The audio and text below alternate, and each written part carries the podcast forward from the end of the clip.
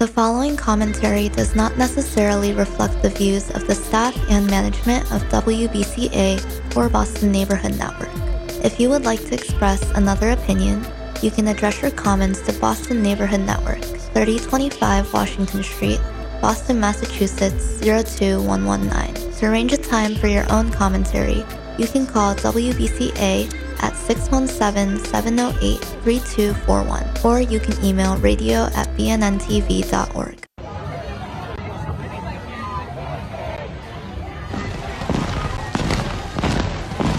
I have a problem every year around MLK Day because Reverend Dr. Martin Luther King Jr., for some reason, has been treated as America's civil rights mascot.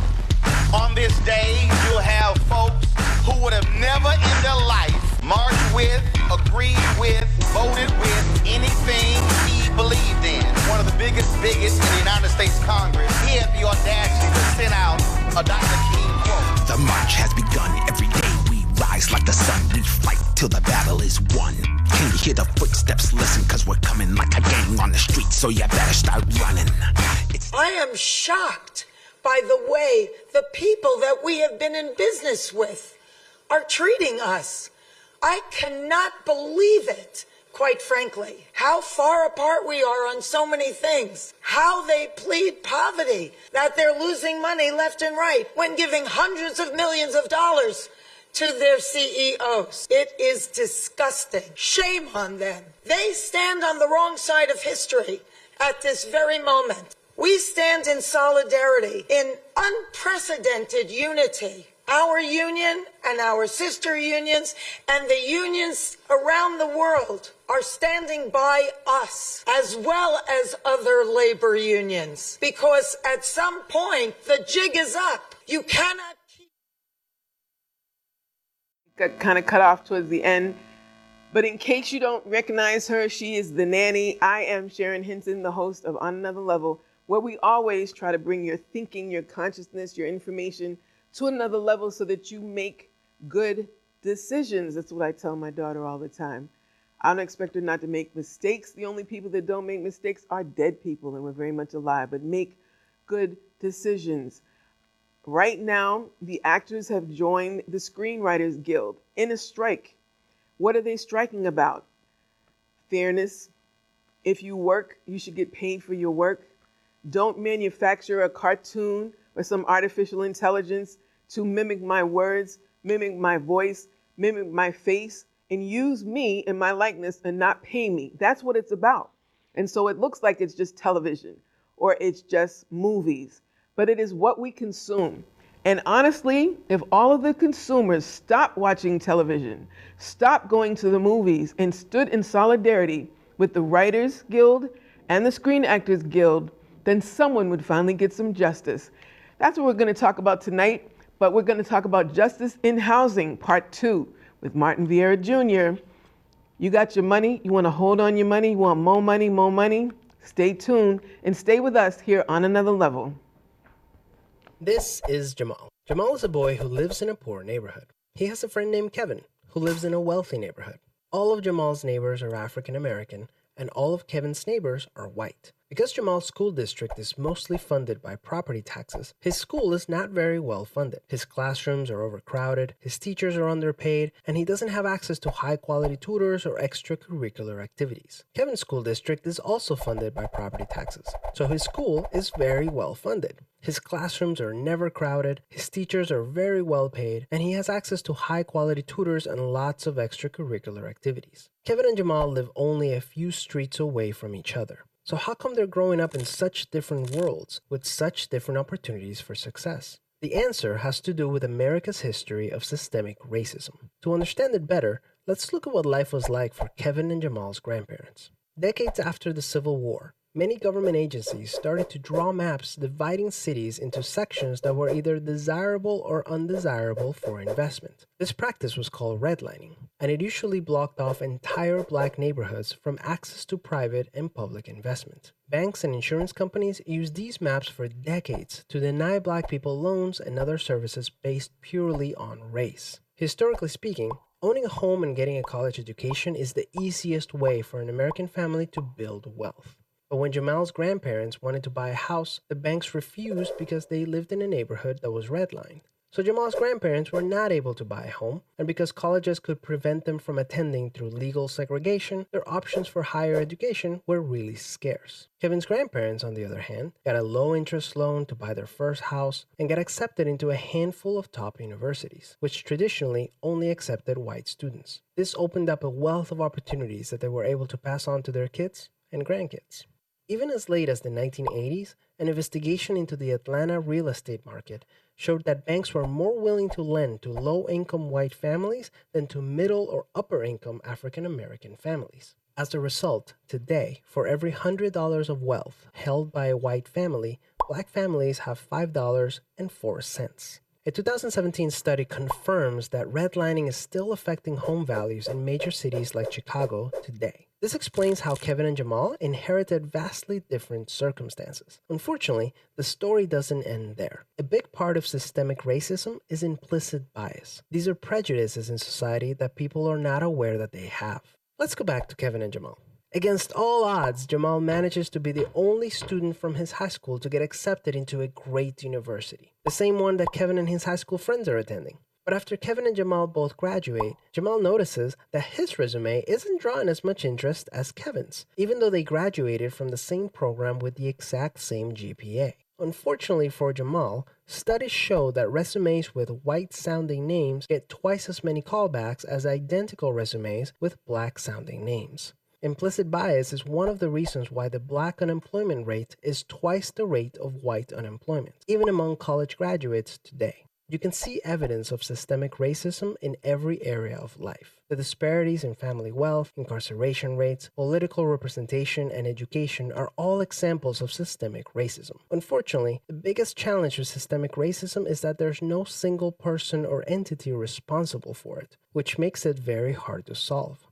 So, what can you do? The first thing you can do is work towards becoming more aware of your own implicit biases. What are some prejudices that you might hold that you're not aware of? Second, let's acknowledge that the consequences of slavery and Jim Crow laws are still affecting access to opportunity today. As a result, we should support systemic changes that create more equal opportunities for everyone. Increasing public school funding and making it independent from property taxes would be a great start so that poor and wealthy districts can receive equal access to resources. Systemic problems require systemic solutions. Luckily, we're all part of the system, which means that we all have a role to play in making it better. Peace systemic problems require systemic solutions. That means everybody, everybody. That means you. We're live tonight, and because we have so much information with Melvin Vieira Jr. Sorry, cousin. Sorry. um, we have so much information. This is actually part two of the issues that we're talking about around housing, real estate, wealth transfer, um, generational wealth. Mm-hmm. You know, just you and I could talk a dog off a meat wagon. I mean, we talk so, about so much. We were talking in the in the lobby before we even got here, talking about the lack of transferring information um, in, technolo- in te- technology. And you showed me that piece about. Um, was it your nieces or yeah, something? my nieces, yeah. Trying to get them to use like an old rotary phone, and they were like looking at it like, huh, what am I, you know? And so, you know, and that's something that's very mm. simple. It's in your hand, you can do it, it's very simple to explain. But real estate and wealth and that clip that we just talked about, systemic racism, um, just the information about that. And so you have to have the history of that. And then we have states that are in school departments and school systems that are legislating against even teaching the history of that. Mm-hmm. So tonight we're going to talk about another piece that we didn't get to last time. We talked about the history of racism and redlining, which is some of the stuff that was alluded to here, the um, veterans benefits. Mm. In terms of the, the land allocation, mm-hmm. the scholarships and stuff that didn't happen, and how at every single level, as long as Black Americans have been in this country, um, there has been uh, legislation and policies, even up till now, today, today um, affirmative action being wiped out by the Supreme Court. Um, I don't want to even mention his name, but that man in Florida who's trying to mimic the orange man that was in the White House in his terms of his policies. So how do in this in this in this show, part two, and you and I talked about making this an ongoing series, which I think we have to. Boston has always been, in the last 10 years, definitely mm-hmm. top one, two, or three of the most expensive place to live in the country. Mm-hmm. And not too many months ago, it was the most expensive city to live in in the world. So for these people, for people that have lived in New York or San Francisco or some of these places, they're also, you know, the California places that are top one, two, or three. Why is Boston so daggone expensive to live in in terms of housing? You know, that's a very good question, and there's a lot of things that actually play upon that to make that happen. Number one is that Boston is only so big, it's a postage stamp, number one. But number two, you gotta understand, we actually have a lot of things that are happening within our society that are causing people to come here. One of the things is the education piece. Colleges are the biggest driver. We have about 10,000 plus actually coming here a year. Also, Boston has more colleges and universities and hospitals per square mile than any place else in the world. Exactly. So when you add all those together, all you're gonna do. They do. don't pay taxes. Well, Payment thi- in lieu of taxes, but they don't pay taxes. This is true. So what's happening is you're actually squeezing and squeezing down the actual land, okay? So that's number one. The other problem is that we, as people, education. Mm. If you look at the school departments, okay, within the inner city, oh, you're gonna go down that rabbit hole? Okay, okay. if you look with inside that, mm-hmm. and then- then if you just take a deep look at that for a second. Now I'll say because I went to Foxborough, it's Metco, mm-hmm. and when I was in Metco back in the early, say '79 when I first got there, I was learning how to do Fortran and Basic. When my fellow people who I lived with in the neighborhoods I lived in the Dorchester and Mattapan area, they did not even know what Fortran and Basic was. Right. Now that was in Foxborough, that was in the suburbs. Why don't we, or why wasn't that being taught? So I go back and say that education becomes the key to this whole root of where we are today, or one of the pieces where Thank we are you. today. okay? So land, education, and the value of where we are today is, it, it's, it, Sharon, you ask why are we in this situation where we are? We just need to be helped and uplifted okay? But we got to help each other. Uh, okay. But and generationally too. Like Oh, not have these gaps. so, so hold on, hold on. So you remember we were out there talking about generation again. And you kind of alluded to the ai you alluded to the whole thing. Like i showed you a picture of my nieces on that phone the rotary phone now hold on you and i were just using a rotary phone not too long ago think about when we actually were using the rotary phone and the push button phone But wait a minute, you and I also grew up in a generation that had the Jetsons, and the only people that had cell phones were Batman, Get Smart, Right, right. and He had a- um, the a shoe, Jetsons, right, right? right. He had a shoe, and then he had a watch, right? But they were Oh, that- fake. that- None that of them was, uh, worked. that was uh, uh, the, the, the detective guy. It Yeah, watch, Get Smart. Get Smart. No, the other guy too on the cartoon. But you're right. oh, other- and then you had Green Hornet. Green Hornet, had right, a, right. with Kato, Bruce Lee. oh, we're dating ourselves. Whoever's watching. That's all this. right. The fact that we still here is a miracle of God that I'm claiming. So, you know, I remember, you know, what we see now that we take for granted, um, talking to people on the internet and being able to see this and being able to talk to people, right? FaceTiming. Then we call it FaceTime and, and all mm. this other stuff. But it was only on the Jetsons and it was a cartoon thing. Mm-hmm. And so someone was dreaming of that Correct. and someone was thinking about that somebody invented that Mm-hmm. and then they had to market it mm-hmm. and they had to put programming on it so people thought oh this is for me this includes me i can do that and then now it's the affordability thing Right. but the same thing i think happens to the concept of wealth accumulation Correct. um, I was talking to somebody this morning. My father was born in Pittsburgh, grew up in Philly. He came to Boston and he knew how to make money. Mm-hmm. My grandfather knew how to make money. And they always had the concept of, yeah, you may have to work for somebody else, but you should always have your own side Side- money. right. And now we call it multiple streams of Income. income, and that's the term. Well, Or they call it the gig economy now. The gig, right, right, right. And so then you also had the concept of um, hustling. We called it hustling, but it was You got because we had to have an underground economy as black people because they only wanted to employ us. If we got employed in marginal jobs, it did, you could not sustain a family. However, there were trades that were taught in the schools, hmm, and the unions lobbied that out of there. And so now our kids are sitting there being forced into college, which is using them as a product, and they get into debt that they cannot get out of through bankruptcy or anything else. And that was designed. All this stuff is designed. And so when we're going to tell our young people, I'm, I'm, I'm preaching to y'all, where you at?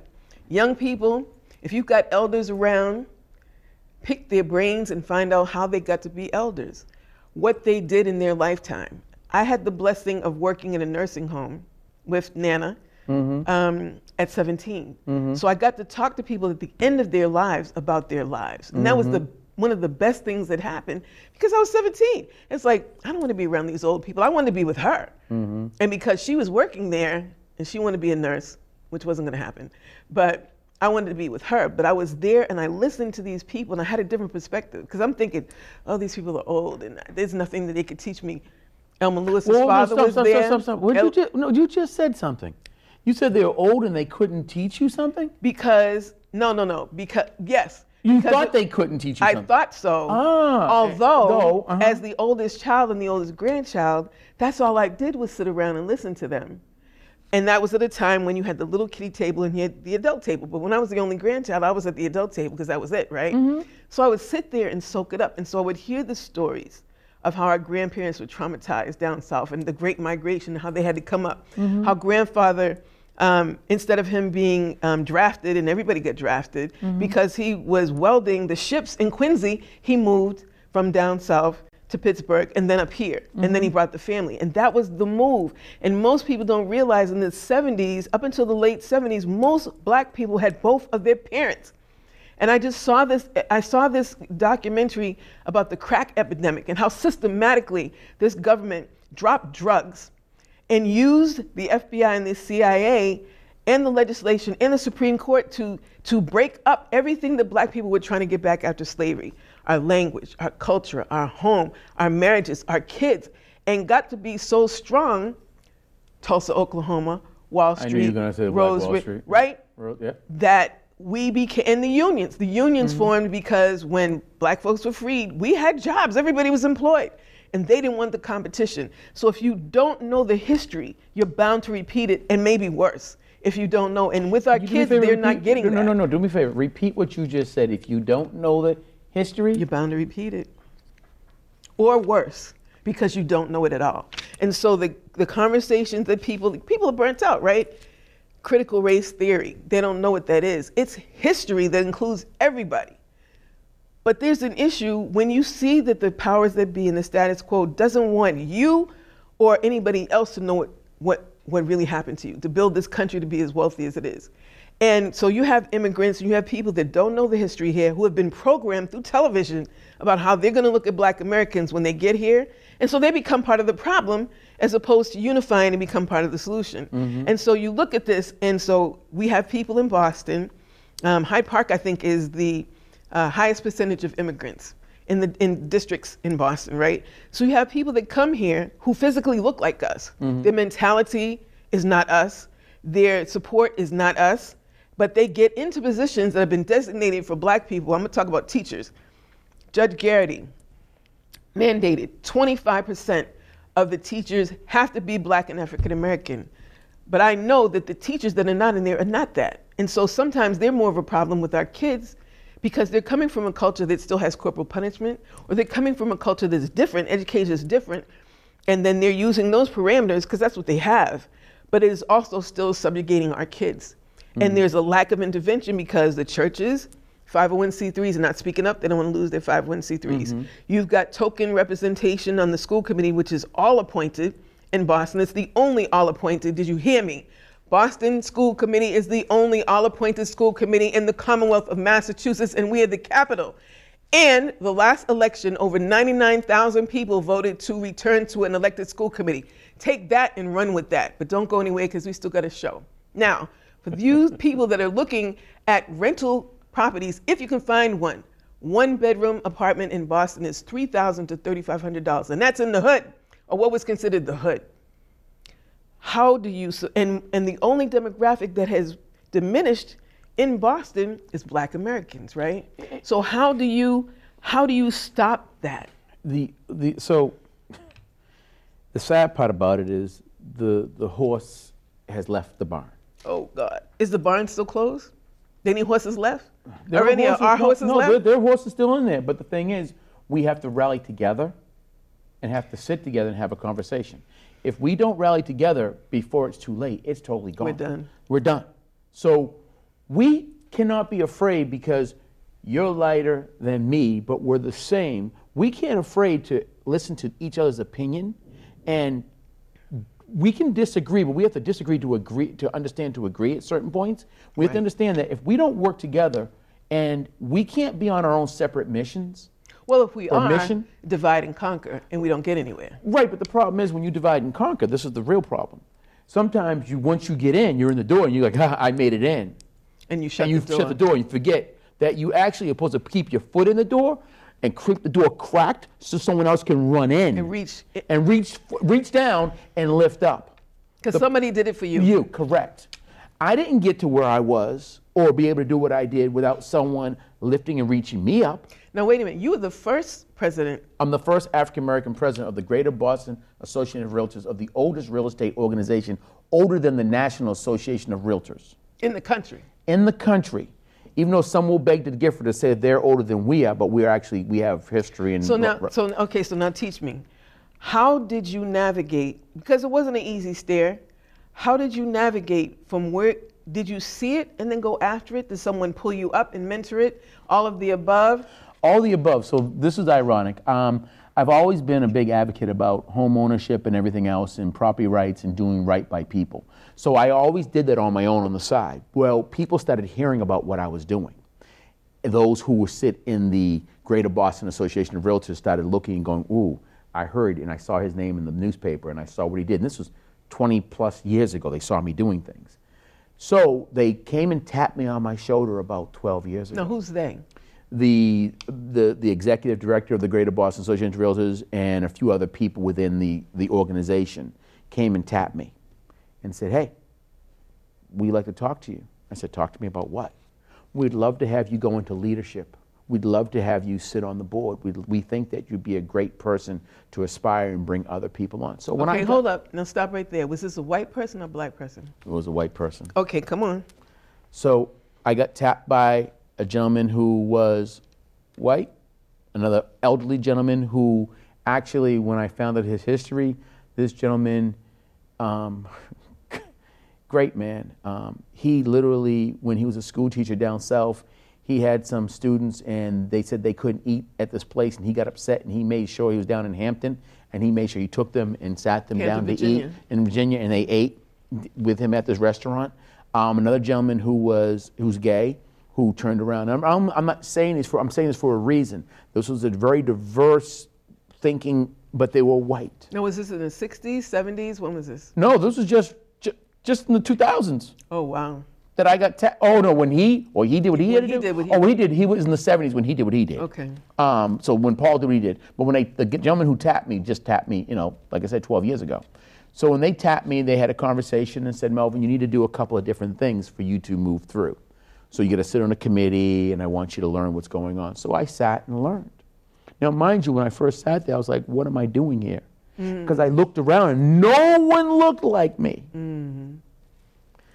I'm going to say this. After my last year being now, I'm I'm now the past president, 2022, we just had a, a retreat for the new president coming in back in February. So when we had the retreat, we had a gentleman who was running the retreat, and he went around, and there was about 60 people in the room. And he turned around and had everybody have a question. And the question was to everybody was this. Mm-hmm. Let me ask you what they said. They said, what? I said, what's the question? They said, tell us what was the most um, the important thing or what was the thing that you think that G-Bar did or you did for G-Bar or what happened? I went, so after about 40 people, it gets to me. I stand up and grab the mic. And I'm glad we're getting ready to go to break because this is the beautiful thing to say this fact. Is that I stood up and had the mic and I looked and I said, and I looked around the room and I was like, as I look around the room, I see the seeds that I have planted. And And now I'm watching them grow. As I looked around that room, I saw Latino, black, white, and this is, and, and this is white, black, Asian, men, female, gay, straight, all the people that I had touched. Mm. I watched in that room, and there was about 60 of us. And I touched at least 20 of them to bring them in to the organization. And I watched how diverse the organization became Because you because I because what I did, but I also put my foot in the door and I reached down and I grabbed and I pulled them up. So wait a minute. Let me go back to you. What do you think it was that you did, that you portrayed, that you represented, so that they tapped you? Because, and I'm saying this in light of the affirmative action stuff, because I remember my father pushing me to academic excellence no matter where I was. But then I would get in these spaces that I worked hard for, and they would look at me and say, Oh, well, you're just an affirmative action. Even though I had always been in the honor roll, always been in advanced classes, always gotten A's. So, do you think it, what happened to you was an affirm- affirmative action hire that you got to take advantage of, or you were qualified and it was an affirmative action hire? Like, like what was, you, you understand what I'm, where I'm going I just this? believe that I was in the right place at the right, right time. time. And I believe that I was doing the right things to make people notice to what I was doing. So now let's get back to what were you doing that people needed to do to get you in the door and to keep you in the door? Because one thing to get in there, it's I was another trying thing to to fight stay. for property rights for us. ah, I was the very first person who was actually asked to teach first-time homebuyer classes Mm-hmm. by Florence Henderson, Hen- Hendrickson, who was at Maha. She's the very first recipient of the soft second program, which is now called the One program. I was the teacher. They brought in her and Hilda Fernandez, asked me to come teach, and that was 20 plus years ago. Mm. So I was doing that, and I was advocating all the time, talking what was going on in our community. and not waiting for the certificates, not waiting for the accolades, not waiting No. for somebody to recognize, recognize you. me. You just kept I doing just it. kept doing it. Now let's break it down even further, because and this is this is this is for the young people, the people that have just graduated out of college who think, oh, I got a master's degree now, they're going to make me the VP, right? What are some of the things that you have to do day one continuously to be productive and to be successful? You got to keep kicking open the door and keep knocking at the door. Because And you got to be on time. Hold on. If you're not on time, you're late. no, if you're on time, you're late. That's true. That's exactly was right, IBM right. was if you're on right. time, you're late. Right. But my point is, is that I always kept knocking at that door, Hmm. and I did not stop. And I had many times that I was frustrated. I had many times that I was like dejected. I felt like, what was I doing? Why was I doing this? But I knew there was a purpose. And you know what? I'm now 58 years old, and I'm here talking to you. Amen. And and let me just say that he is my cousin, full transparency, but he and I have just reconnected. Yeah. Even though Yeah. we're we're blood related and everything. Well, you know, my mother had 16 brothers and sisters. That's just on my mother's side. And then my father's side, they're spread out because of the great migration from coast, literally from coast to coast, um, north, south, east, west. And you got to look at your family. I mean, this the, foundationally, we have to look at each other. We have to look at our family. We really have to look at what's important if you're talking about being healthy, wealthy, and wise. We're on another level. Stay with us. Tell the homies I'm in heaven and they ain't got hoods. Like many songs will tell you, Bullet holes left in my peak holes. New York Project. the story of what housing and other living conditions look like for many black Americans is pretty bleak. And that's by design. In addition to artists cataloging their very personal experiences, The fuss when the landlord dissed us. No heat. Wonder why Christmas missed us. it's been proven that the modern phenomenon of concentrated black poverty was an intentional government sponsored institution. This is in part why President Biden issued an executive order back in January intended to right the historical wrongs black folks have faced when it comes to housing and home ownership in this country.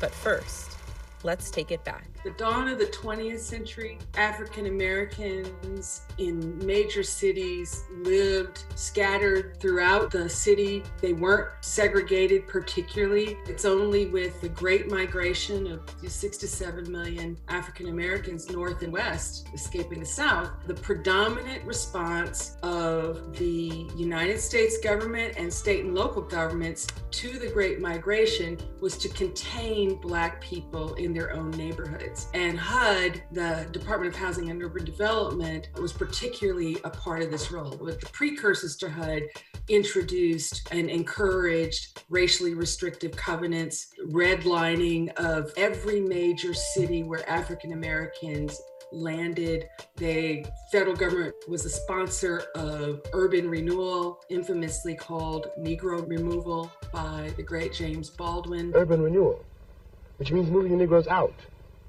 Getting, it means Negro removal. That is what it means. And the federal government is, a, is, is, is an accomplice to this fact. That so called urban renewal also included a federally sponsored interstate highway system, which was intentionally designed to mow through vibrant black neighborhoods. Take Miami, for example. Two highways, I 95 and I 395, bulldoze right through the predominantly black and low income Overtown neighborhood, previously called Colored Town during segregation the Department of Housing and Urban Development and the federal government writ large in the first seven decades of the 20th century invested billions of dollars in racial segregation and concentrated poverty. Each time this country created a peculiar institution that subordinated Black people, slavery, Jim Crow, it created and dismantled it, they replaced it with another one and the iconic black ghetto, I don't use that as a pejorative, I use it as a descriptor, was a follow on institution to slavery and Jim Crow. That's the legacy that every new administration inherits, and the Biden administration has as well. Today, I'm directing the Department of Housing and Urban Affairs and Urban Development to redress historical racism in federal housing policies. This executive order is just one of four signed by President Biden designed to address racial equity in the United States. And while this progress is a step in the right direction, there's still a lot of harm to undo segregation started coming down after the passage of the Fair Housing Act of 1968, which actually only got passed in the wake of Dr. Martin Luther King's assassination. In 1980, eight out of 10 Black people would have had to move in order to be evenly integrated within metropolitan areas. Half of Black people who live in metropolitan areas still live in neighborhoods of high segregation. So we've had modest improvement, but segregation persists. And economic segregation has spiked since 1970 the so-called American dream is only working for a relatively small slice of the population that can afford to buy their way into what I call gold standard neighborhoods that have the best of everything. And everybody else struggles, and the black poor struggle the most. So, what happens now? Well, some advocates are hopeful. Home applauds this executive order for really focusing on historical patterns of racial segregation and discrimination in housing, while others remain cautiously optimistic. Here's Professor Cashin's suggestion. I don't take credit for this, but I applaud it. There should be an equity analysis the federal government spends so much money, it should track who's getting it by neighborhood. And it should pursue racial equity in the distribution of resources. There's been a lot of movement at the local level on this.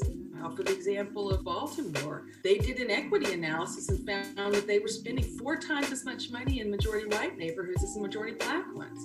I think we're in this moment where people are waking up, sad to say, because of the slow execution of George Floyd, to the realities of systemic racism. And I believe there is an ascending majority multiracial coalition that wants something better than a separate unequal nation that overinvests in some neighborhoods and disinvests and preys upon people in other neighborhoods. I'm hopeful, but you can never stop working for and organizing for the country you want.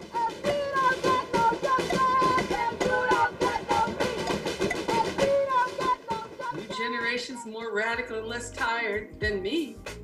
There's always another generation coming. Thank you to The Root.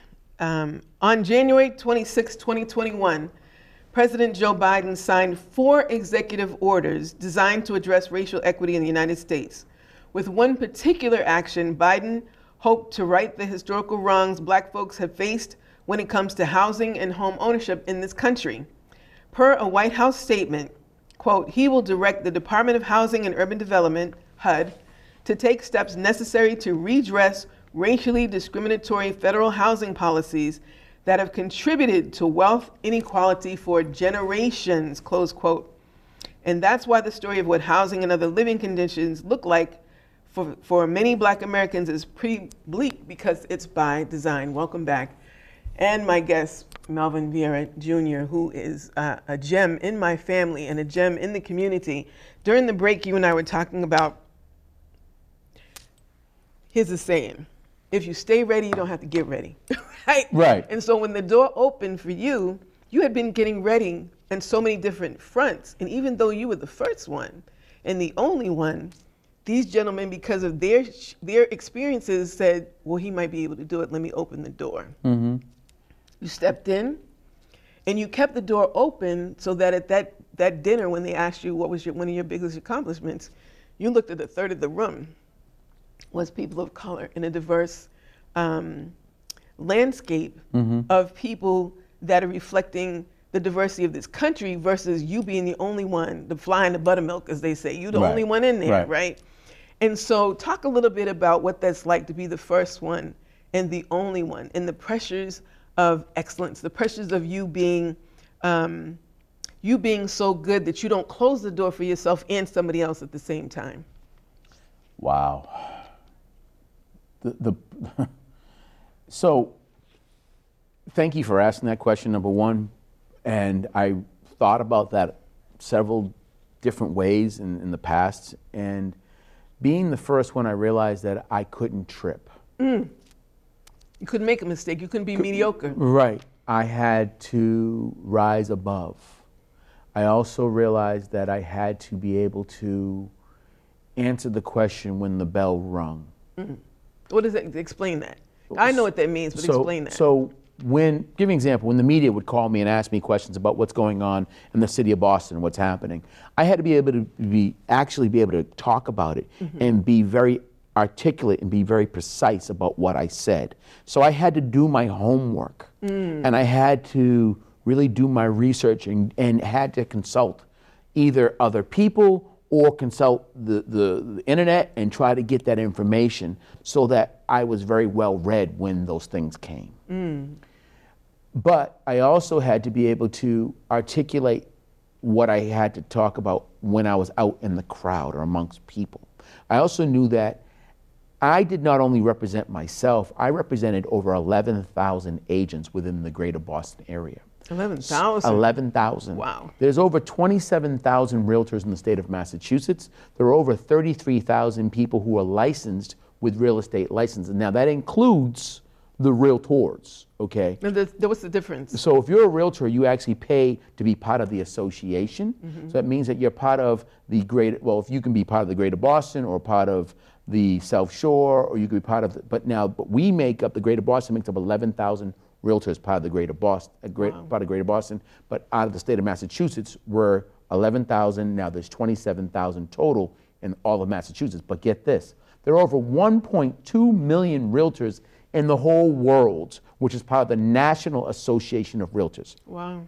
The National Association of Realtors actually lobbies and testifies for home ownership. Okay? They believe in and also understand that discrimination. Don't get me wrong, at one point there was that discrimination piece part of the National Association of Realtors. But as time has come and time has changed, they've actually changed the way the things are written, the way they're operating within inside that space. Okay. Okay. Now, don't get me wrong. That space just came a couple, what, 20 plus years ago. Wow. Okay. So it wasn't like it just happened overnight, Mhm. but it did happen overnight in, in, in respect to you and I. So let's just go back to about in the 60s when we actually had the affirmative action and all of the things. It, they, the National Association of Realtors did not change during that time. Well, that's the same thing. Like um, the Declaration of you know Emancipation came, and it- but it was like, well, but you must slave, you stay in here. Or they just turned people out, but they didn't give them any way to be independent and not have to come back and sharecrop the same place they're working for free. Correct. But as time, it has changed. So I say all this for the fact is that now we are where we are today. Mhm. Okay. And the thing about it is, is that I had to make sure that I understood the the ethics and understand what they stood for, their code of their code of conduct. Mhm. And I had I lived, and I still live at that code. Mhm. And the code is to make sure everybody has the right. May you be black, blue, green, white, handicapped, disabled. You may, may, may you be gay, lesbian, straight, what uh, HBG, all the all the initials. May you be that. You have the right for home ownership. Home ownership versus just a roof over your head. And there's a difference. Correct. Tell me the difference. Roof over your head is renting. Okay, home ownership is actually having. A it could be- you could be homeless. Homeless, uh, homeless, correct. You could be in a tent. You could be driving down the street and see the person living underneath a cardboard box. Okay, that's just a that may be a roof over your head if you want to call that. Home ownership is actually owning something. Mm. Now, are we all meant to own? No. Mhm. Some of us are meant to be transient. Okay, and some of us don't know where we're going to be at that given time. And some people are not capable of handling responsibilities. Responsibilities, correct. property. But some people are also afraid to handle the responsibilities. Why? Because generationally, generationally they've been in Section 8? Is that one of the reasons why? Or they don't understand the responsibilities? They don't understand the responsibility. Okay. They don't understand there's a responsibility. You got to pay that bill every every single month, okay? And you got to come up with that payment. So that doesn't mean going to buy shoes or going to buy a dress, okay? You need to put and pay that money to keep First. your first to keep the roof over your head versus going to buy those shoes or pay, paying that car or whatever. So let's follow that, that, that, see, look at this. We've run out of time already. No, let's well, follow that we'll train of thinking. That's right. When someone has been living, and that was another policy decision on the part of the United States government to warehouse black people in projects and in housing developments because the racism, um, property owners and the banks and the redlining and all that other stuff that we talked about, black folks would get the money and overcome the barriers of the credit and not having the right credit and not having the amount of down payment and still buy property. And once they get the property, then they would get burned out, bombed out, um, hostile environment in the schools. And most people, a lot of people don't realize that the real estate also goes up based on the quality of the schools because people want Mhm. the quality of the schools to be good. And so they move out to, I'm not going to No, no, no, whoa, whoa, whoa, right? whoa, no, so- what's- what- And the first lawsuit, the lawsuit about desegregation was really because of property.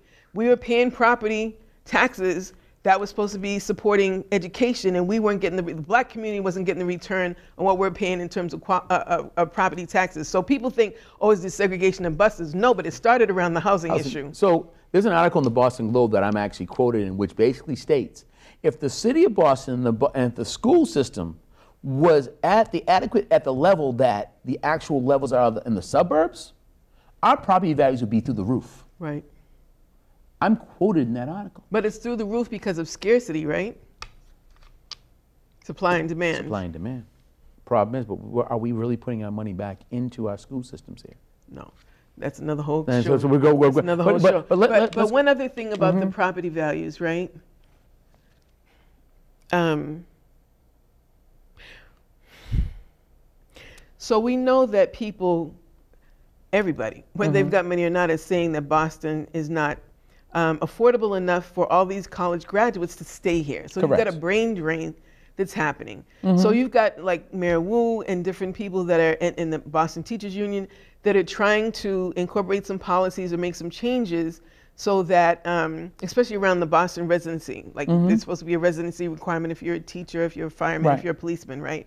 And so they're trying to change that to allow people who maybe used to live in Boston, who live in the suburbs, can be- keep the jobs. But then the people in Boston who are here can't get those jobs because, again, there's this pressure, supply and demand, right?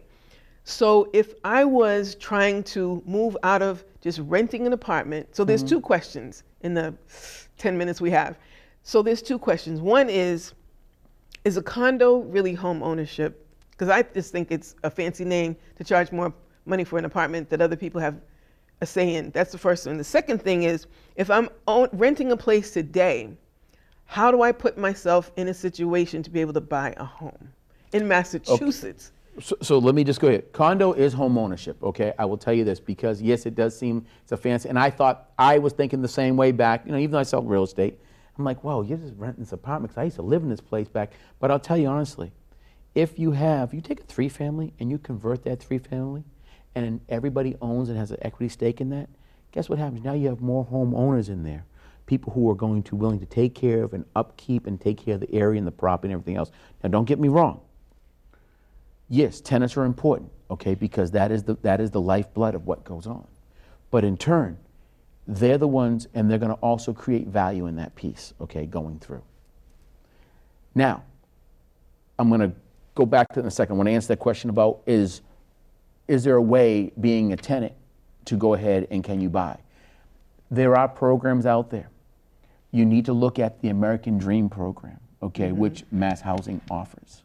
That is one thing which will give you the down payment assistance, okay? There are programs, I stated in the last program, that you can go onto the City of Boston website, Boston Home Center, and you can find those things. If you go into different cities and towns, municipalities, there are things And as well. NACA. And there's NACA as well. There is there, there's the one program, okay? There's a lot of different programs out there, but we need to go ahead and continue to talk about those. How important is your credit? Credit is very, very important. Very important. Now, what is the credit rating you need now? Well, it's 640, which they're still doing, okay? Um, But that's the lower bar. that's the lower bar, okay? But that means you get a higher interest rate. Now, the thing is, An interest rate now is what, six or seven percent? Eight percent? Uh, well, I, I, I, I, I usually do this when you double interest rates because they're, they're so high right now because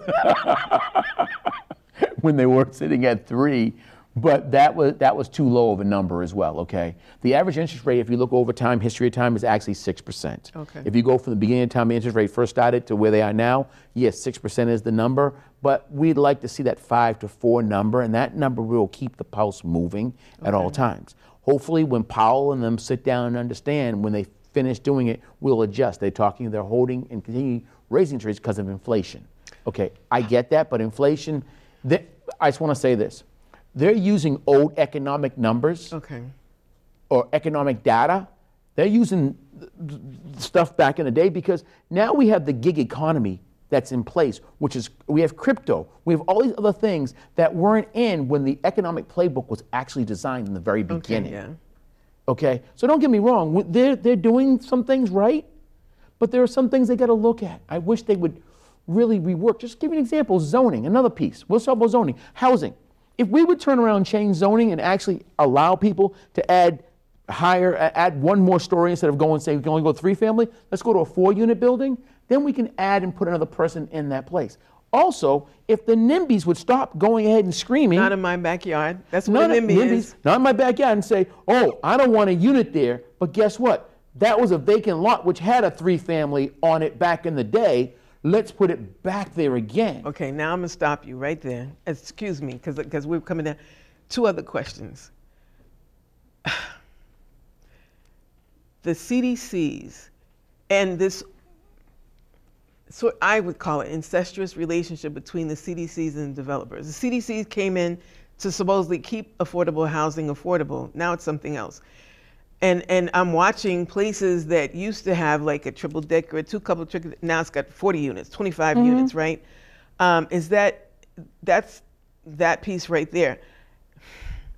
Is that a good thing or is that a bad thing? I mean, it's a good thing in terms of providing more because we talk about supply and demand, more Mhm. supply. But I'm also watching the same vacant lots up and down Blue Hill Avenue are vacant lots that had businesses, but they're being replaced with housing. What does that do in terms of the shift of a neighborhood? Because you've got to have certain things to keep a neighborhood together. You're right. You do need businesses within inside that to keep it moving. You're 100% right. But the, the problem is this: is that I go back to technology has keep has kept the older people alive, which is great. But the thing is, our population has exploded, where the millennial population actually is the largest population today. Mm. Where the baby boomers were the largest population, but guess what? They're the parents of the baby boomers. Right. And the baby boomers' parents are alive. So when they thought they, the baby boomers' parents would pass away and give those houses up, that hasn't happened. And the baby boomers' parents don't need to leave the house because they can pick up their phone and hit an app and someone can come pick them up. Right. Someone can go and cut their grass. Someone can go clean their house. So they don't need to move as we thought they needed to move. Okay, so we're coming down to the end of the show. One, Mm-hmm. one, one, ah, a break? Do we really have a break? Um, we actually do. I'm not going to take that break because we only got a few minutes, and I want to ask this question. A lot of home ownership has helped people finance, mostly white people, finance being able to go to college. Mm-hmm. There's a disproportionate amount of people that have college loan debt that are black Mhm. people whose parents didn't have the luxury of being able to borrow against home ownership. Homeownership. What does that mean in terms of, you know, because when you go to buy a house, they have a, uh, Debt to income ratio. debt to income ratio. And so we have young people that have a higher debt because of the student loan thing that they can't get rid of until they pay it off. And Biden is, you know, in the Supreme Court and all these people playing around. How do you, what do you have to do to be able to put yourself in a position to own a home if you've got all this student debt? How do you, how do you negotiate that? How do you do that? How is that looked at in, in, in the eyes of realtors and the banks? So the banks look at it as debt to income ratio. So that is your. So that means that you can't buy because you're you're You owe too much. owe- right, you owe too you much, and you should be at 33 percent. You know. But that's or- ridiculous because it most poor people are paying 40, 50% of their income, sometimes higher. Right, and and FHA is allowing that guideline to go up to almost 50, depending on your credit and everything else. So you ask that question. This, and if you can find somebody who doesn't have that debt, and if you two can get together, and that person takes on part of it and their credit because they don't have the, the, the student loan and all that other thing, then hopefully you can do that. If you can't, then get with multiple people and form a group. Buy something Like a together. susu or Susu. Well, not even a susu. You just form a group and you buy together, okay? So like you and I have a conversation. You and I get together and go, okay, we'll do a contract. We've got a triple decker. a triple decker, and I'll live on one floor, you live on the other, and then go from there. And then eventually, once we build the equity, we pull down enough cash flow from the rent, then we use that down payment and we go somewhere else, or we pay pay off our debt and we get it down. The thing is, we have to work together. As easy as it sounds, it is hard as it is. Oh, please. It doesn't sound easy when you try to get people to go to lunch together and decide where they want to eat. And that's not a major investment right there. That's no, just lunch. no. And that's the thing is, you just said something, getting together. Mm. And if you can get together for lunch and have a conversation, you'd be amazed what you can actually come up and do. Hmm. What does it take to buy a house in Boston now? How much money? How, a credit rating? All of that. We've got like Oh, two minutes, six, three 640 credit score going through FHA, but a lot of lenders, there's, there's a lot of different programs out there. Um, How much money do you need for down payment? well, you can do the 3.5%. You can actually do the 1.5% if you use the one program, okay? Okay. Um, so that's what you can do there, 3.5%. But now the question is, is how much money do you actually need to make to get to that level? Mm. Okay. So the average price point for a single family house in Boston, okay, used to be around six something. Now it's at seven. Mm. Actually, they actually was what like let me take it back. It was almost it's it was eight eight oh one, eight hundred for a single family. Then it dropped down to now it's dropped down to about six something. I saw something recently within the last couple of days that said the average home in Boston is about nine hundred thousand dollars, eight to nine hundred thousand. Well, it was. It still is. It, so, it, so it fluctuates. No, and the reason wh- why you asked to say that is there is that number, okay. But when you go back, if you go back in December, it was seven something. And that's for then it single family? or- single family. Multifamily's a different number, um, depending on where you're buying. But the thing is, you need to get together with people together, family member, cousin, brother. One last aunt, question. We got about a minute. Um, oh, geez. Now, of course, it's going to go out of my head. Uh, and that just means I'm going to have to ask you to come back. So one key point. Come back? I mean, so-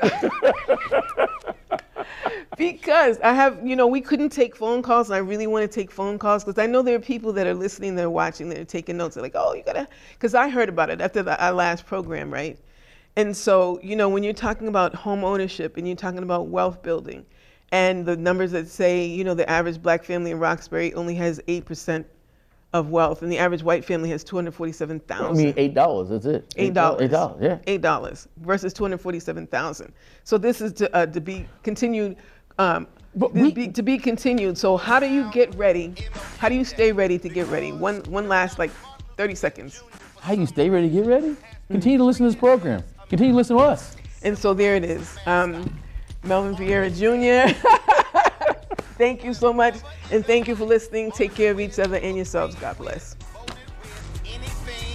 I, the question One of the biggest bigots in the United States Congress. He had the audacity to send out a Dr. King quote. The march has begun. Every day we rise like the sun. We fight till the battle is won. Can you hear the footsteps? Listen, cause we're coming like a gang on the street, so you better start running.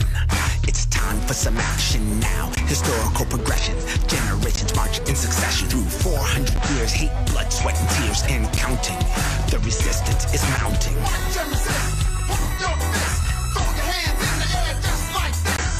are the igniters, another generation of fighters. When it gets hard, we charge.